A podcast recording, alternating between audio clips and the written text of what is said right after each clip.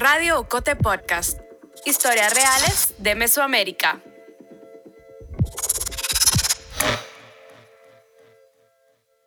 Y sin embargo, se mueve. Porque en la oscuridad siempre hay alguien que decide hacer algo.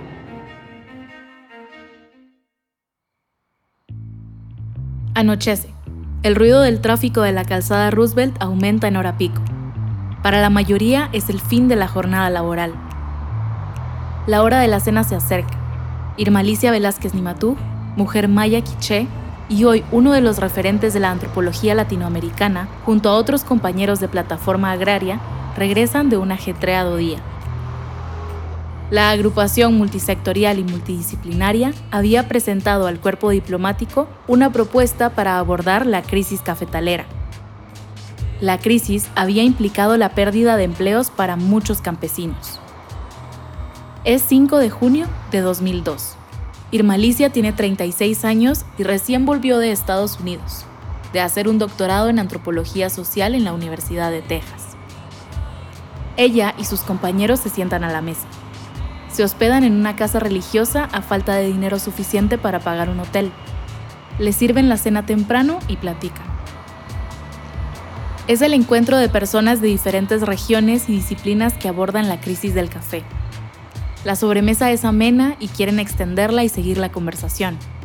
Así que, en medio de la charla, a eso de las 7 de la noche, alguien propone ir a un bar cerveza y todos pues dijimos, sí, tomemos una cerveza y alrededor de la cerveza. Ella es Irmalicia Velázquez Nimatuj hoy, 21 años después de aquella noche. Alguien propone ir al Tarro Dorado como una taberna en donde se podía hablar, en donde se podía tomar una cerveza y seguir discutiendo esta temática. Se distribuyen en tres autos y recorren varios kilómetros desde la calzada Roosevelt hasta el Tarro Dorado en aquel entonces un conocido bar en la zona 13 frente a la Avenida Las Américas, en uno de los sectores residenciales más exclusivos y caros de la ciudad de Guatemala. Íbamos eh, alrededor como de cinco mujeres, la mayoría de ellas eran abogadas, yo estaba pues como antropóloga y recuerdo que era la, única mujer indígena que iba, ellas eran mujeres profesionales, ladinas y el, el, resto eran hombres que iban de diferentes profesiones, pero también habían algunos compañeros que venían de las comunidades. Estacionan los carros y bajan. Los hombres llegan primero. Irmalicia y sus compañeras caminan detrás. Ríen y conversan. En la entrada, el guardia de seguridad deja pasar a sus compañeros, luego a sus compañeras, y cuando llega el turno de Irmalicia, la frena en seco. Le dice que ella no puede entrar por su vestimenta. Irmalicia llevaba un corte plegado y un colorido huipil distintivo de Quetzaltenango. Sobre los hombros un perraje, en tonos azules y celestes. Cuando él me dice eso, yo le pido que me repita lo que me ha dicho y me dice que en ese lugar no entra, no se permite el ingreso de mujeres indígenas. Entonces yo le digo que por favor quiero hablar con el gerente y me dice que el gerente no me va a atender y que sencillamente me quede esperando a, que mis colegas salgan de ahí. El ambiente se tensa. Algunas de las compañeras que van con Irmalicia increpan a la gente de seguridad. Intentan hacerlo entrar en razón, pero no lo logran. Una de ellas era Úrsula Roldán, investigadora social. Pues eso nos indignó muchísimo. Nos indignó mucho y le dijimos, ¿cómo así? Empezamos pues a protestar, ¿verdad? Al guardia de que eso no, que dónde estaba, que no se podía permitir su ingreso y que nos mostrara o que nos llamara al gerente, pero el guardia se cerró mucho. Se cerró mucho, seguramente obedecía órdenes, ¿verdad? No sabemos. Eh, y dijo que no, que, que, ella no podía entrar y que si nosotros queríamos, pues que, que tampoco entráramos, ¿verdad? Indignadas y sintiendo mucha rabia, dan la vuelta y se van. No pueden creer lo que acaban de vivir. Para el país. Yo recuerdo que yo llevaba mi perraje y, y, y lo único que logró hacer es agarrar mi perraje y me puse a pensar, a recordar muy rápidamente cómo ese había sido también el mismo camino que mis abuelas, que mis bisabuelas, que mi madre, que mis hermanas mayores habían recorrido. Una permanente exclusión, un permanente trato indigno eh, racialmente.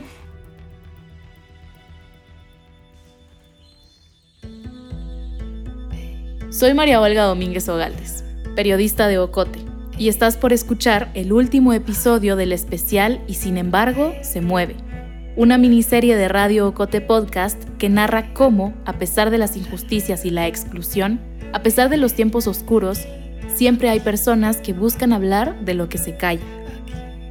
En este episodio te contaré cómo Irmalicia Velázquez Nimatug colocó en la narrativa nacional un tema del que en Guatemala no se hablaba demasiado y se había intentado ignorar por años, el racismo.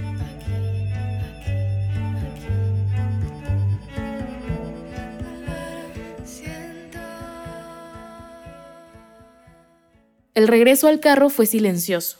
Nadie hizo otro comentario. Nadie sugirió buscar otro sitio para tomar la cerveza que se habían prometido al inicio de la noche. Estaban en shock. Créeme que me quedé totalmente asombrada porque yo pensaba que algo había cambiado después de los acuerdos de paz, ¿verdad? Que algo había cambiado después de ver cómo los pueblos indígenas habían empezado a florecer y a articularse alrededor de una infinidad de organizaciones que en ese momento tenían un rol importante para el país.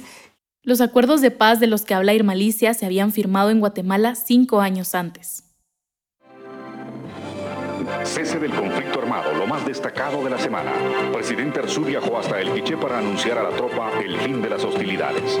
Por su parte, el presidente Álvaro Arzú, promotor principal de este nuevo cambio, porque se atrevió a dialogar con los comandantes de la guerrilla en su visita a México. Fue un pacto que terminaba con un conflicto armado de más de 30 años, que dejó miles de personas muertas y desaparecidas. Entre la población más afectada durante la guerra estaban los pueblos originarios. En el informe Guatemala, Memoria del Silencio, la Comisión para el Esclarecimiento Histórico estableció que el 83% de las víctimas de violaciones a derechos humanos durante la guerra en Guatemala pertenecían al pueblo maya. El trabajo de las investigaciones, los peritajes en los procesos judiciales que se han realizado, han revelado que el racismo fue un factor determinante durante las operaciones militares que se hicieron en diferentes comunidades mayas. Las políticas de Estado contra grupos insurgentes buscaban no solo acabar con la guerrilla, sino también desmantelar la cultura y forma de vida de los pueblos originarios.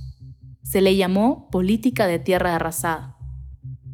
Para las mujeres indígenas de Guatemala, la guerra también tuvo implicaciones severas como la violencia sexual. Fue una práctica de Estado habitual e incluso sistemática.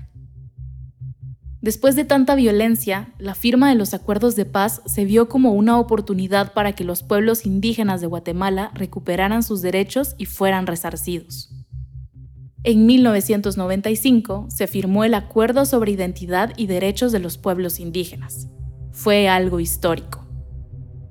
Esto se convirtió en un parteaguas para las y los indígenas eh, como personas individuales, pero también para los pueblos porque es el primer documento desde 1524 cuando los españoles invaden nuestro, lo que hoy conocemos como Guatemala, este territorio, y empieza el proceso de colonización española y que a partir de ahí hasta 1995 es la primera vez que el Estado de Guatemala reconoce que existen pueblos indígenas en el país.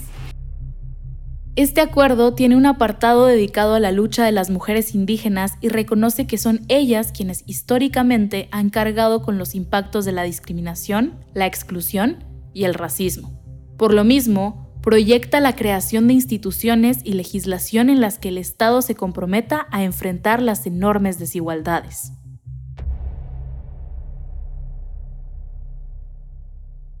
Para 1900, para el 2001 habíamos visto que había avanzado alguna de esta institucionalidad y que los acuerdos de paz estaban vivos porque estaban siendo trabajados por diferentes instituciones y organizaciones, tanto del Estado de Guatemala como de organizaciones indígenas. Uno de los ejemplos de la institucionalidad de la que habla Irmalicia fue la creación de la Defensoría de la Mujer Indígena. En 1999 se creó esta oficina de la presidencia para promover los derechos de las mujeres indígenas, facilitar su acceso al sistema de justicia y atender casos de discriminación y vulneración a sus derechos. Precisamente por eso había una fuerte esperanza de que se había comprendido lo que, lo que habían enfrentado los pueblos y, y lo que se estaba tratando de dejar por un lado. Pero ahora quiero decirte algo. Hubo un error profundo en ese momento en esa Guatemala de inicios del siglo XXI. Ese error fue creer que con la firma de la paz, la discriminación, el racismo y la exclusión social habían desaparecido. Que no había que hablar más del tema. Este fue un error garrafal. Y entonces, cuando ocurre lo del tarro dorado, es cuando entonces se vuelve como hecho social se vuelve sumamente importante y no es un hecho colectivo que cae sobre mi persona, sino que muestra las deficiencias del discurso oficial en ese momento. Para Irmalicia lo que había sucedido en ese bar, que por cierto era propiedad de la cervecería centroamericana, en ese tiempo la industria monopólica de la cerveza, puso en evidencia ese vacío. No se hablaba del racismo, pero en las calles, en todo el país, todavía era un problema latente. La mesa que una opresión como el racismo no había sido abordada ni durante la negociación de este acuerdo, ni durante todo el proceso de negociación de los acuerdos de paz, y menos en la firma final del acuerdo de paz de 1996. Y al querer meter el racismo como opresión debajo de la alfombra, lo que había pasado es que nos había terminado explotando en la cara. Irmalicia no quería quedarse callada y empezó a moverse. Y entonces yo me puse a pensar y, yo dije, no, yo quiero poner una denuncia en el sistema de justicia guatemalteco. ¿Por qué? Porque desde mi perspectiva, la documentación de todos estos hechos atroces que ocurren, todas estas violaciones deben quedar documentadas. Cuando no se documenta, precisamente es que se olvidan o es que se asume que no existen o es que se impulsan discursos como multiculturalismo, como interculturalidad, como la panacea para un país. Te cuento más después de la pausa.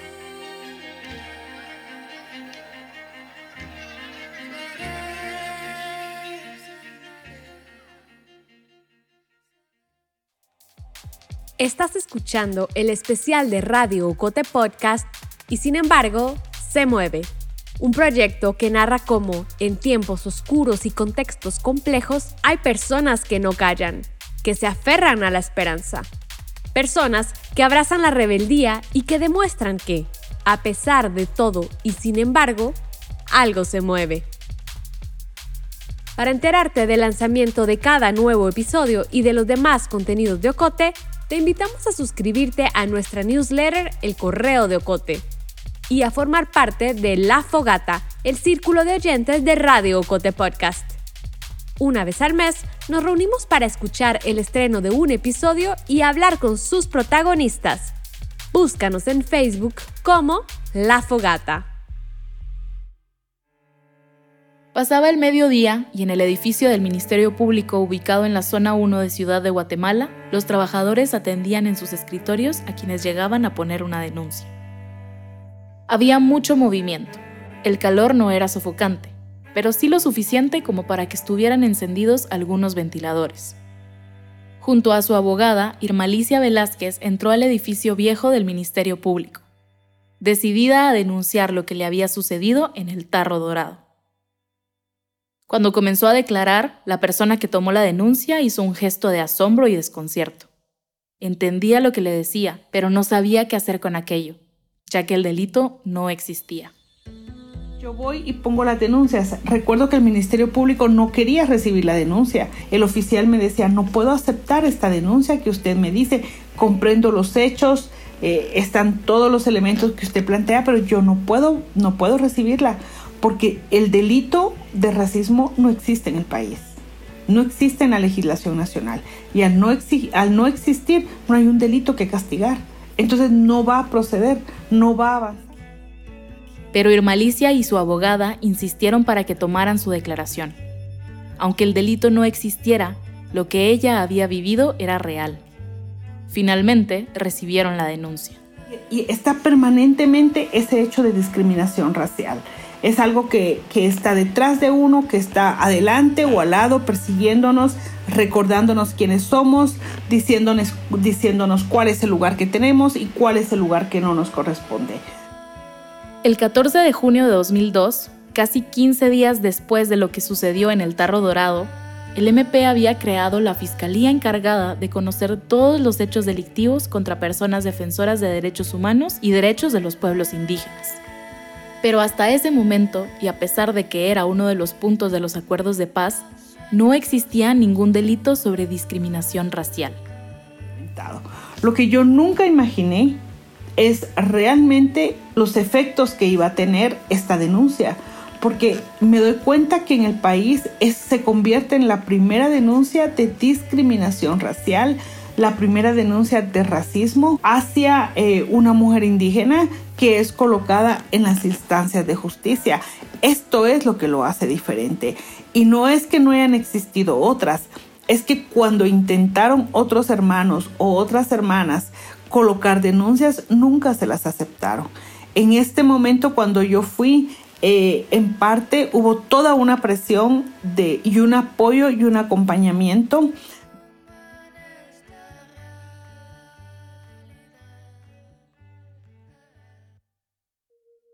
Justo un día después de que Irmalicia pusiera la denuncia en el Ministerio Público, el sábado 15 de junio se publicó una columna de opinión en el periódico titulada Cerveza y Racismo, escrita por Ana María Cofiño. Esa primera columna de opinión terminó con un contundente.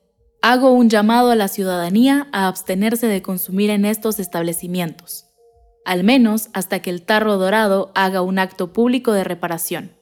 Cero tolerancia con la discriminación. Lo que había sucedido en el Tarro Dorado comenzó a saberse por toda la ciudad. La cobertura mediática continuó, así como las diligencias de Irmalicia. Después de ir a la fiscalía, Irmalicia se acercó a pedir apoyo legal a la Defensoría de la Mujer Indígena, que apenas tenía tres años de existir.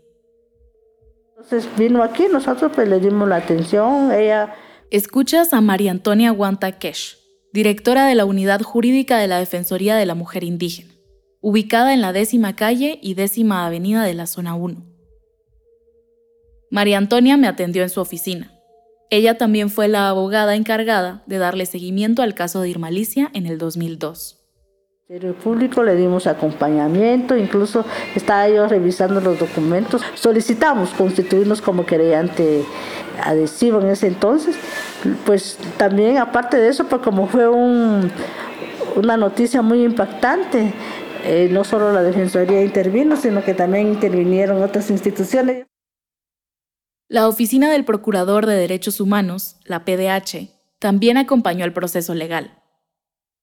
Martín Sacalchot, quien era en ese momento el defensor de los pueblos indígenas de la Procuraduría, manifestó entonces que lo sucedido era una clara violación a la Constitución y a los convenios internacionales sobre pueblos indígenas, y que se constituía como un acto racista y excluyente.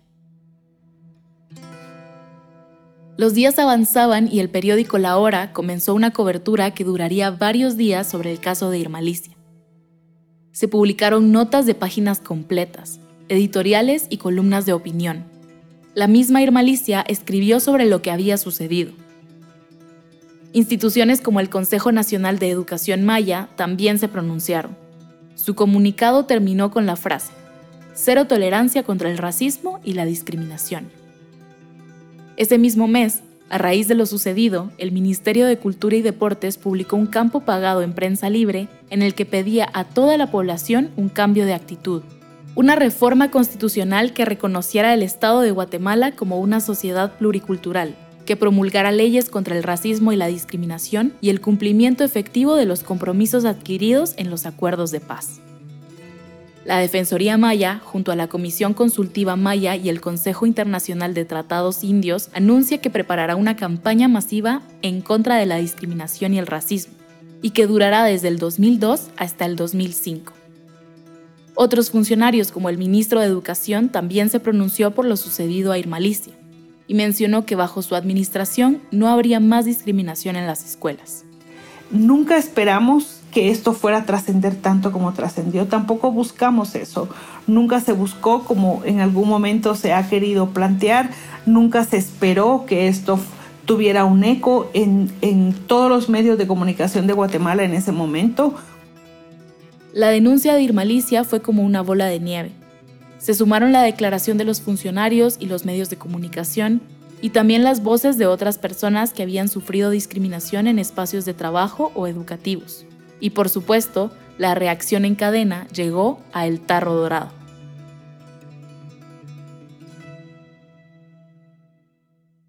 El Tarro Dorado era un bar propiedad de la familia Castillo, dueña de la cervecería centroamericana. Lo que había sucedido les comprometía. Un día alguien de la misma familia llamó a Irmalicia. Querían pedir disculpas.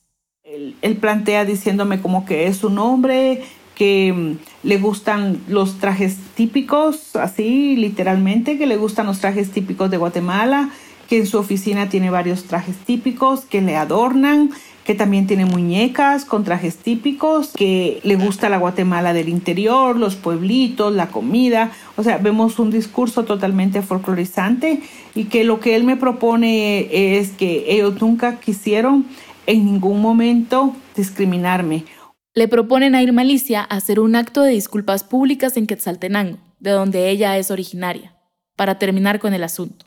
Irma Alicia no aceptó. Este hecho, yo lo que les propuse fue que fundaran, eh, hicieran una institución en contra del racismo y que eso permitiera a realizar investigaciones, aprender de cómo operaba el racismo, aprender de cómo las poblaciones indígenas habían sido definidas por ese racismo y, y, cómo, y cómo ese racismo las había colocado en el lugar que ocupaban eh, realmente. Esto no lo aceptaron, ellos querían un hecho folclórico al cual yo no me presté. Esa fue la única interacción que Irmalicia tuvo con los dueños del tarro dorado. Luego, la empresa emitió comunicados en prensa libre y siglo XXI. La empresa emite unos comunicados, un campo pagado, donde donde reconoce eso, pues no tan directamente, pero por lo menos empieza a decir de que es importante que país, que Guatemala es un país donde habemos distintas, distintos pueblos y que era importante que se reconozca esos derechos y que... El campo pagado no era suficiente. Irma Alicia lo tenía claro. El 24 de junio la portada de la hora rezaba, rechaza excusas del tarro dorado y una foto grande, a color, de Irma Alicia.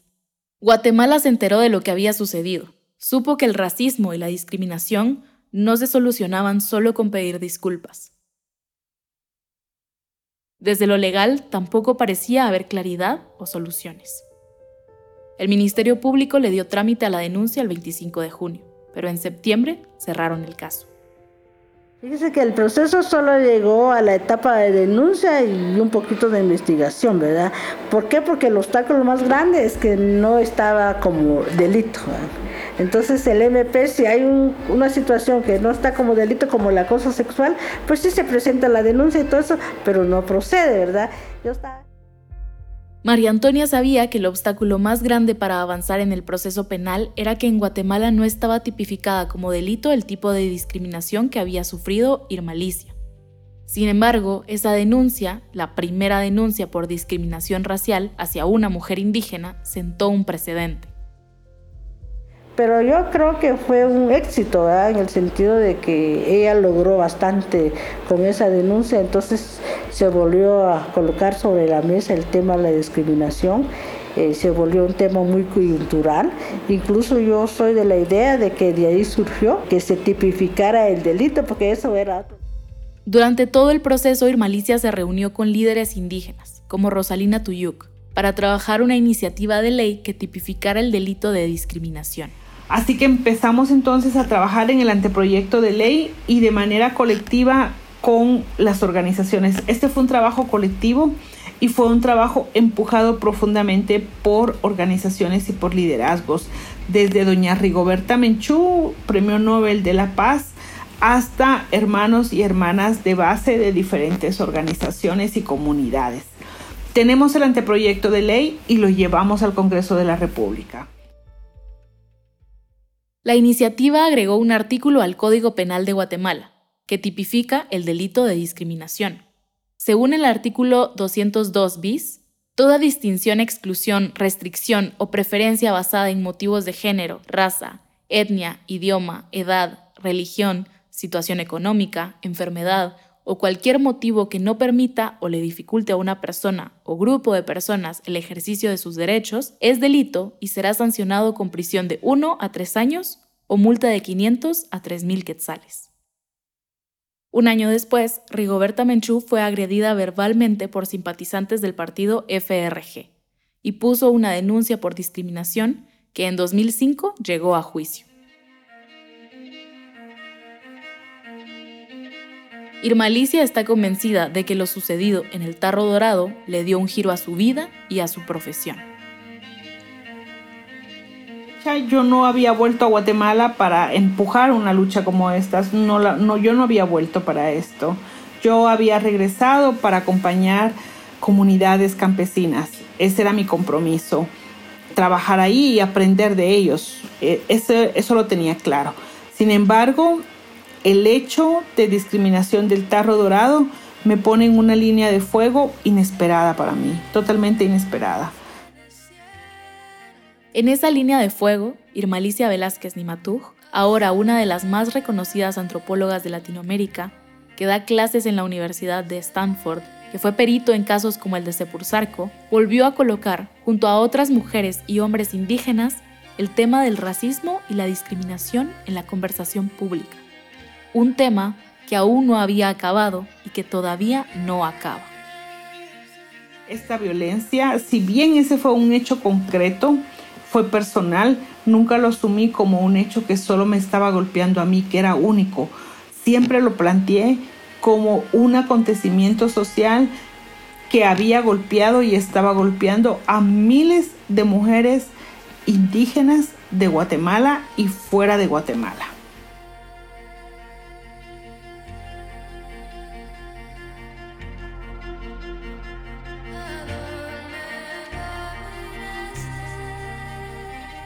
El guion y las entrevistas de este episodio las hice yo, María Olga Domínguez Ogaldes.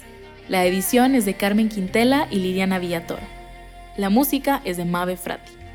Isaac Hernández realizó el montaje y la producción sonora y musical con la asistencia de José Manuel Lemos. La ilustración de portada es de Oscar Donado. Ishmucaneus es coordinadora de comunidad y audiencias de Ocote. Shari Strandmark es coordinadora institucional. La voz institucional de Radio Ocote Podcast es de Lucía Reynoso Flores. Julio Serrano Echeverría es el coordinador creativo. Alejandra Gutiérrez Valdizán es la directora general y editorial de Ocote.